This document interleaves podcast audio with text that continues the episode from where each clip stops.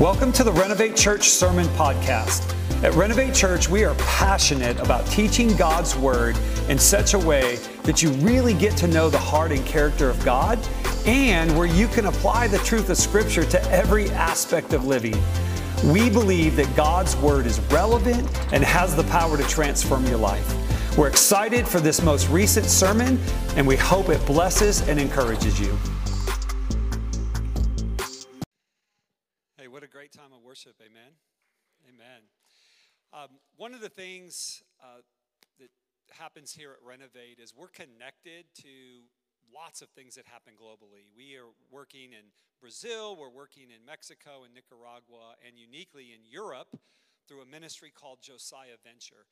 So, Josiah Venture was started about uh, 28 years ago. It was uh, two couples who had a passion for Eastern and Central Europe for the young people as communism was falling in the early 90s and they began to go in uh, and to engage these countries. They now work in 16 countries in Central and Eastern Europe, and so we're connected to them. We've sent short term teams to serve there in Slovakia. Uh, Raymond, where did you serve? Czech Republic. Czech Republic.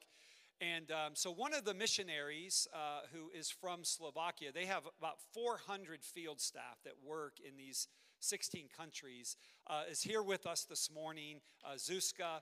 And I wanted her to just come up and share a little of her story, what JV's doing, and then uniquely some things they've gone through here in the last season.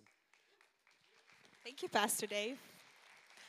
Hi, everyone. I'm just so blessed to be here. The worship was incredible. The offering was incredible. Thank you so much. Um, so, I just have a very short video to show you about Josiah Venture. So, if you could play it, thank you. King Josiah was only 16 years old when he began seeking God.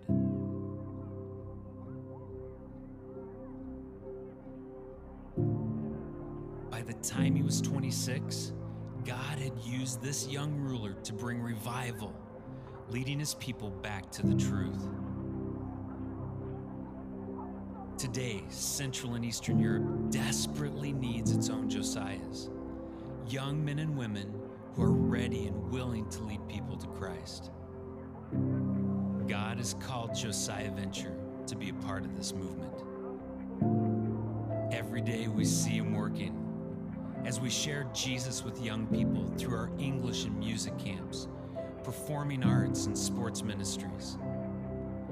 As we train students and leaders, raising up men and women who are committed to Christ and discipling others as we partner with local churches to build healthy, reproducing communities of believers.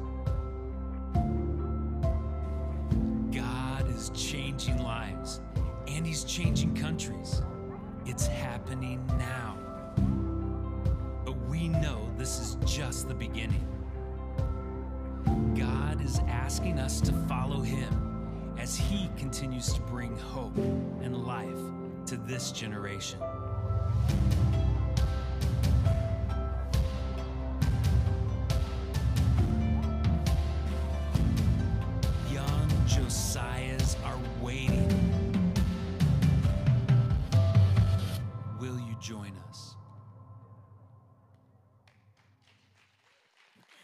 So, this is Josiah Venture. Actually, Josiah, King Josiah was eight uh, when he became king. So, can you imagine that? Um, it's really, really small.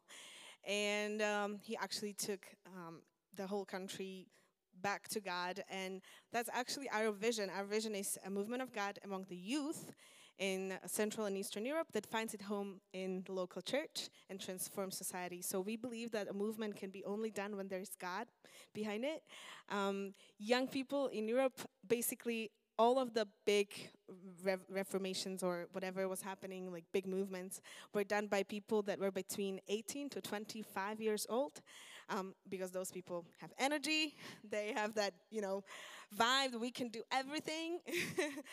and and we're looking at the countries that are post-communist in Central and Eastern Europe. We believe that local church is a bride of Christ, and we do everything that um, it can prosper.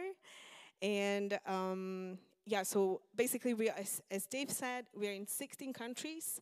There is roughly 500 million people in Europe. 32.5 million of young people uh, are in, in Central and Eastern Europe, and only 1% uh, knows Jesus as their personal savior.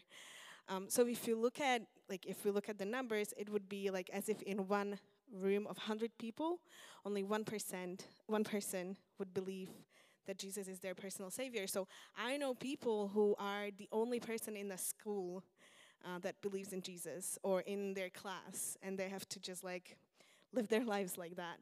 Um, so if you look at Slovakia, Slovakia is this small country. We are the heart of Europe. We love ice hockey. I know you guys don't know anything about ice hockey, but so sad. we are 68.8 percent Catholic, but people are Catholic because they are Slovak. So it's a cultural thing. If you ask them about Jesus, they know that he died um, on Easter, and then he brings gifts in uh, Christmas. That's about it. Um, so that's that's Slovakia. I, I want to show you one short one picture about uh, my city, Bratislava. If you can go to the next slide, next one. Yes, this is my city that's where I live. Um, so I'm very happy to be there. And um, my life, basically, I was 10 when I went to a camp. And I got to know Jesus. I got to know him as a personal savior. And I actually just got married three months ago, so that's why I have the weddings, wedding pictures over there. But my husband, actually, he um, was a part of the ministry in JV. He just got to go to a camp when he was 17, and we had American uh, Americans come there and teach English. So he got two things out of the camp. He actually learned English, and he got to know Jesus. So that's why he's my husband now. Um, and if just like really briefly, uh, last year we had 12 camps. This summer, actually, 472 students came 219 unbelievers came to the camp, which is, I think, almost like 50%, and I think it's incredible. And 11 and, uh, 111 people came to Christ. 55 reaffirmed his, uh, their beliefs. Uh, so this is something that we do. I'm happy to talk to you after the service. Um, there will be a little bit of finger food and stuff, so I'm happy to talk to you if you want to learn more or if you want to join the movement. I'll be there and talk to. Thank you very much, Dave.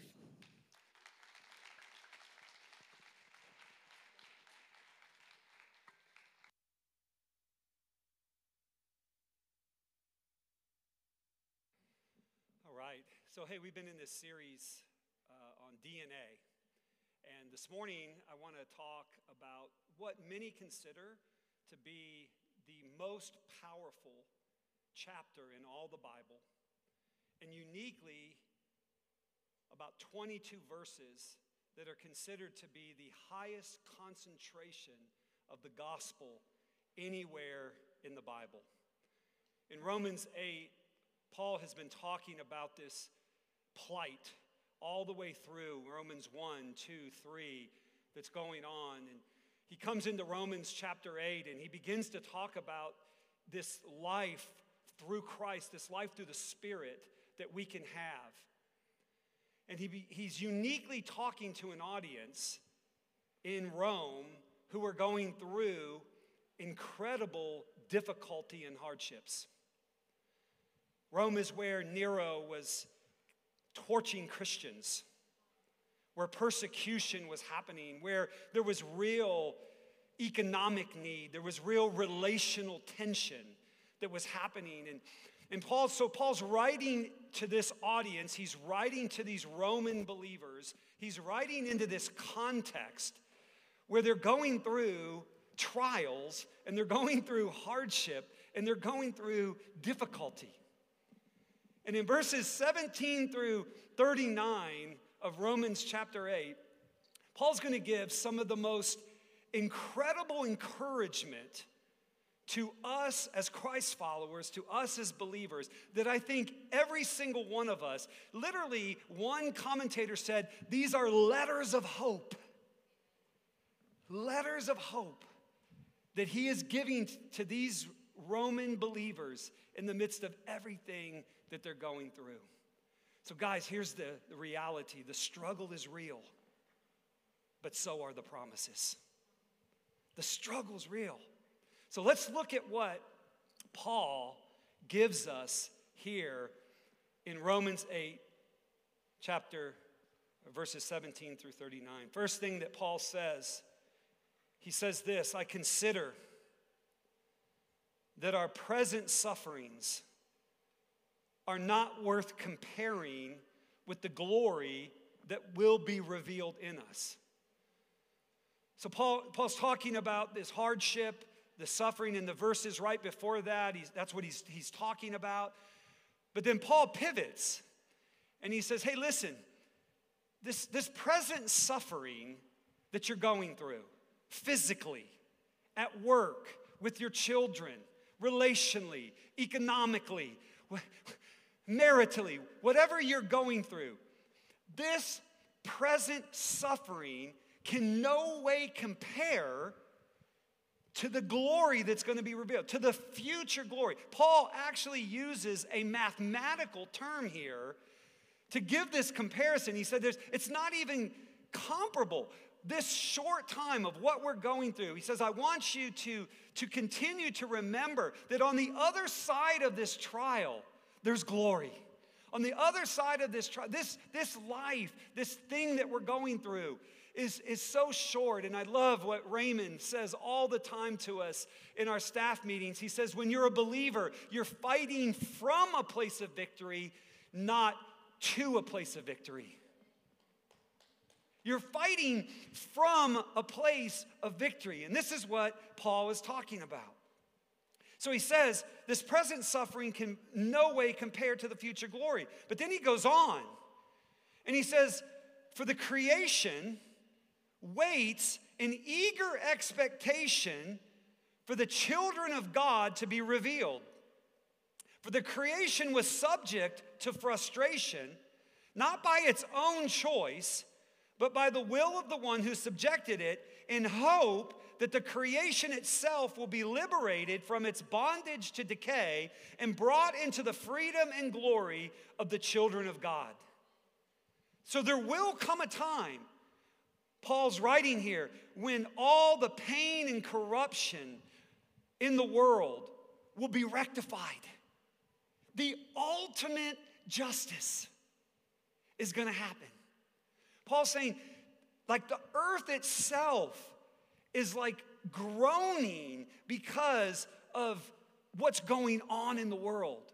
When you look at the news and the tragedy, he says the world itself is kind of in this, this place of of groaning for change to happen, for transformation to happen, for justice to happen. Paul says there is a time when all this is going to be rectified.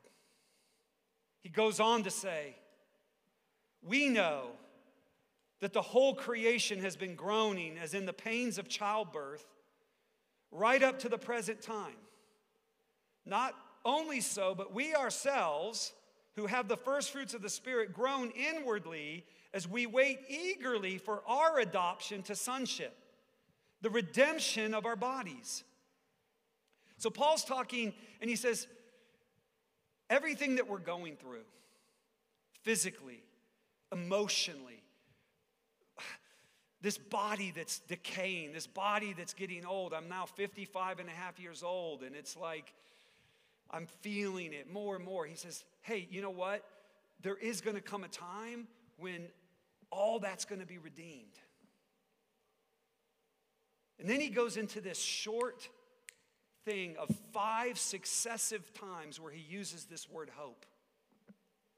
He says, For in this hope we were saved. But hope that is seen is no hope at all. Who hopes for what they already have? But if we hope for what we do not yet have, we wait for it patient. In other words, the believer is postured in hope. Hope that things are going to get better, that, that there is a, a final redemption, that, there, that, that, that God, there is, God will get us through these trials. He uses that five, it's this quick successive thing of hope, hope, hope, hope, hope. Then he goes on to say, There's help for us right now in our weaknesses. He says, In the same way the Spirit helps us in our weakness, We do not know what we ought to pray for, but the Spirit Himself intercedes for us through wordless groans. And He who searches our hearts knows the mind of the Spirit because the Spirit intercedes for God's people in accordance with the will of God. So there's help for you and I right now. The Holy Spirit is the helper, He comes to assist us as we walk through our difficulty. We don't have to go through it alone. The Holy Spirit is our comforter, He's our helper, He's our wisdom. And Paul was saying this that, that you don't have to go through the things that you're going through alone. And then it gets better. It gets better from here. Look at what he, Paul goes on to say. And we know that in all things God works for the good of those who love him, who have been called according to his purpose. For those God foreknew, so he, he knew every single one of us intimately, created us he predestined to be conformed to the image of his son, that he might be the firstborn among many brothers and sisters. And those he predestined, he also called. Those he called, he also justified. And those he justified, he also glorified. So Paul's, Paul's saying here that God, no matter what situation that that you are in right now in your marriage, what situation you're in physically, what situation you're in financially, what situation you're in in your own soul and your battle against depression and against hardship and against fear, no matter what's going on with your kids. Paul is saying here, you have to understand that God is working all things together for your good, for those who love Him and have been called according to His purpose. He's working it together. I remember when I was 18 years old, and I just played my freshman year of basketball, and I scored 14 points a game and made 15 freshman All American. And I came back to Ohio University, and we were getting ready to go to Europe. And I went into the college bookstore, and Sport Magazine had their basketball edition already out in August and I opened to the basketball section and they were ranked they ranked the top 20 shooting guards in the country and they had me ranked 5th going into my sophomore year. I thought, "Oh my gosh. It's happening. The dream is happening." I went to Europe on this tour. I was averaging 30 points a game and we were in Holland one night and we were at the Olympic Training Center and I was walking across the campus and I'd gone out to a disco the night before with a bunch of my teammates, and I felt a voice say to me, Do you want me or do you want the world? And I said, I have to be honest, I want the world. I want popularity. I want it all. That night I went out, and two minutes into the second half, a 265 pound player fell through my right knee, shattering it. They put me on a plane to London, to New York, to Columbus, Ohio. The doctor in Columbus, Ohio looked and he said, You've shattered everything in your knee. You'll never play again. How can God work that together for good? Because if I had never been injured, I never would have had a chance to play for my coach my fifth year, who actually got the best out of me, that took me from 19 points a game to 31 points a game, is one of the reasons why I got to the NBA. God, not only what He did internally in me, but what He did even just in allowing me to have the fifth year. He worked it all together for good. God has that ability. It's powerful. We know that in all things God works for the good. This is Paul again encouraging. You have, we have to get his perspective and we have to trust no matter what we're going through, that God is in it and He's sovereign and He's working it together for our good and His glory. And then it gets even better. I, can, I think I'm just going to stop there. Wait, God works all things together for good for those who love Him according to His purpose. We have to see that God is sovereign. God, what you're doing with our children. We might not see it right now, but God, I'm trusting you that you're working it together for good. Then he goes on to say that God is for us, not against us. Look at what he says in verse 31 and 32. What then shall we say in response to these things? What I've just said. Paul's saying, what, what then can we say in response to these things? If God is for us, who can be against us? He who did not spare his own son, but gave him up for us all, his most prized, cherished possession, his son. How will he not also, along with him, Christ, graciously give us all things? All things. He didn't hold back on giving Jesus, guys, this is, Paul is like, again, he's encouraging them in the midst of this, like, know who you are, know what God has done in Christ, know what he's given you at the cross. Then he goes on to say this that Jesus is at the right hand of God cheering you on and interceding for you. He's at the right, God, Jesus is up at the right hand of God right now, going, Go, Jen Killian. Go. Go and be between the Father. Look at, look at Jen. God, give her strength today. Give her power today. He's going in, he's interceding. He's interceding for Mark, Mark Tolman. He's interceding for Willie Hendricks. This is what he's doing. Because look at what it says. Who will bring any charge against those whom God has chosen? Is it God who justifies? Yes. Who then is the one who condemns? He's basically saying, listen, because of what Christ has done, we should not live in condemnation. He says, Who, who, who is going to bring condemnation against God's elect? It's God who justifies. And look what he says No one. Christ Jesus, who died, more than that, who was raised to life, is at the right hand of God, and he is also interceding for us. Man, I love that. I love that. On that European trip that I was sharing with you guys about, we were in Belgium before we went to Holland, and we were driving down the road on a team bus, getting ready to go to Ghent to play in a tournament. And we looked to the left, and there was a guy that looked like my dad driving a car. And my dad was infamous for driving everywhere to see me play. My dad would leave school sometimes, drive straight to Upper Peninsula, Michigan, to Central Michigan, and he would show up at, at game time. And I would always get there, and in the warm up line, I would find my dad. And my dad would be like, he would do this.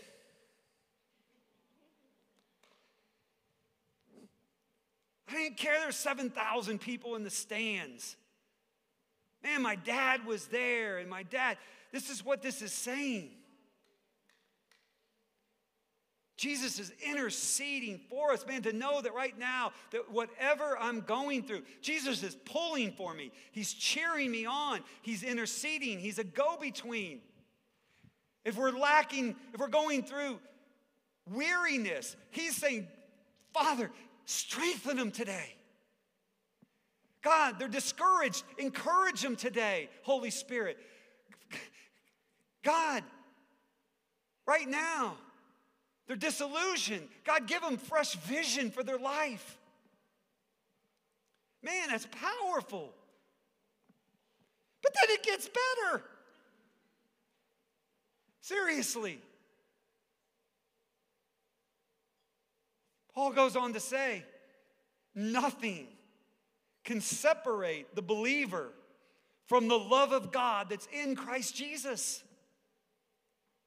Look at what he says. Who shall separate us from the love of Christ? Who or what shall trouble? He gives seven threats. He's going to list seven threats right here. that the Romans were facing, that many of us face today. He's gonna say, he's gonna go just sequentially, bang, bang, bang. What, who, who shall separate us from the Shall trouble or hardship or persecution or famine, not having enough food on the, or nakedness or danger or sword? As it is written, for your sake we face death all day long. We are considered as sheep to be slaughtered. No! No! In all these things, we are more than conquerors. Jesus put things under his feet. Jesus put fear under his feet. Jesus put alienation under his feet. Jesus put brokenness under his feet. Jesus conquered. He conquered death, he conquered the grave. And guess what? He calls us to be more than conquerors.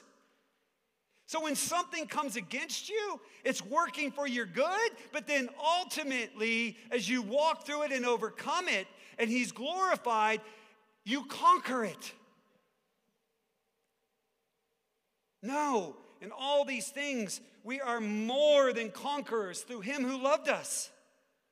Paul says, For I am convinced that neither death nor life, angels nor demons, nor the present nor the future, nor any powers, neither height nor depth, nor anything else in all of creation will be able to separate us from the love of God that's in Christ Jesus our Lord. Guys, this is powerful. one of the most famous radio personalities of all time. He used to have a saying. His name was Paul Harvey. And he, had, his saying was, and now for the other side of the story. No matter what we're going through, what you're going through, these are letters of hope. This article I read this week, let me just read how this pastor concluded this passage of Scripture. Our present suffering is nothing compared to the glory that awaits us.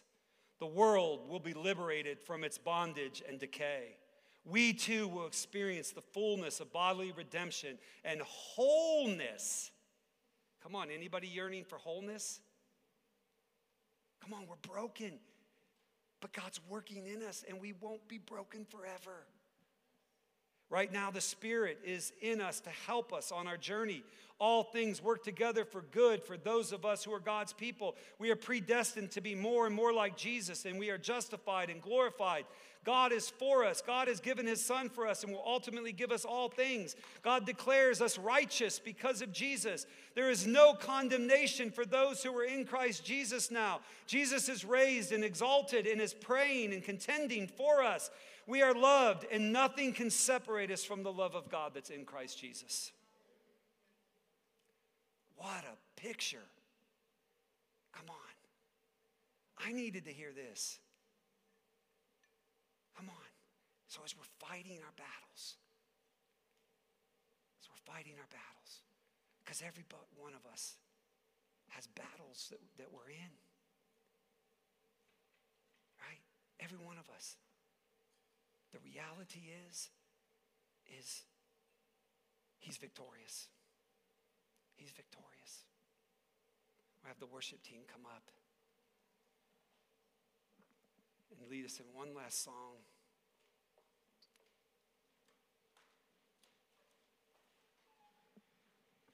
My hope this morning was to just encourage you.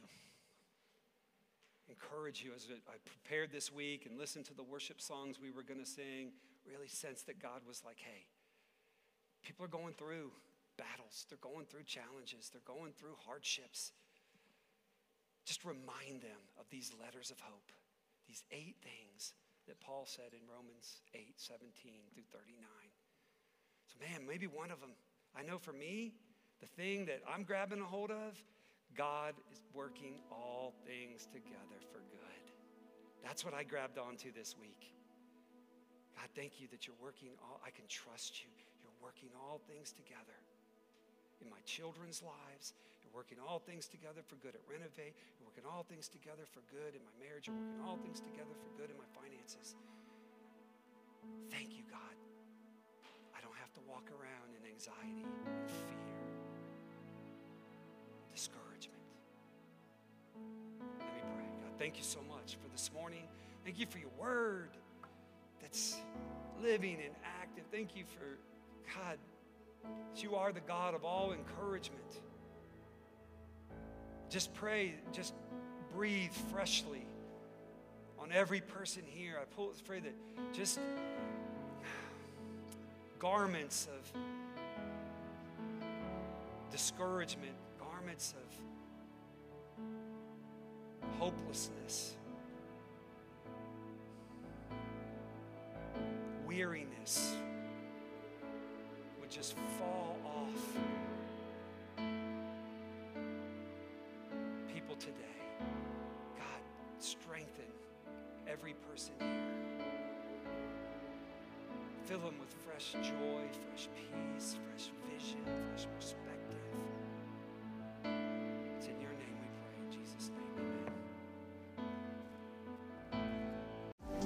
Hey, we are so glad that you joined us for our service this morning. If you are interested in learning about how you can start a relationship with Jesus, we would love to be here to talk that through with you.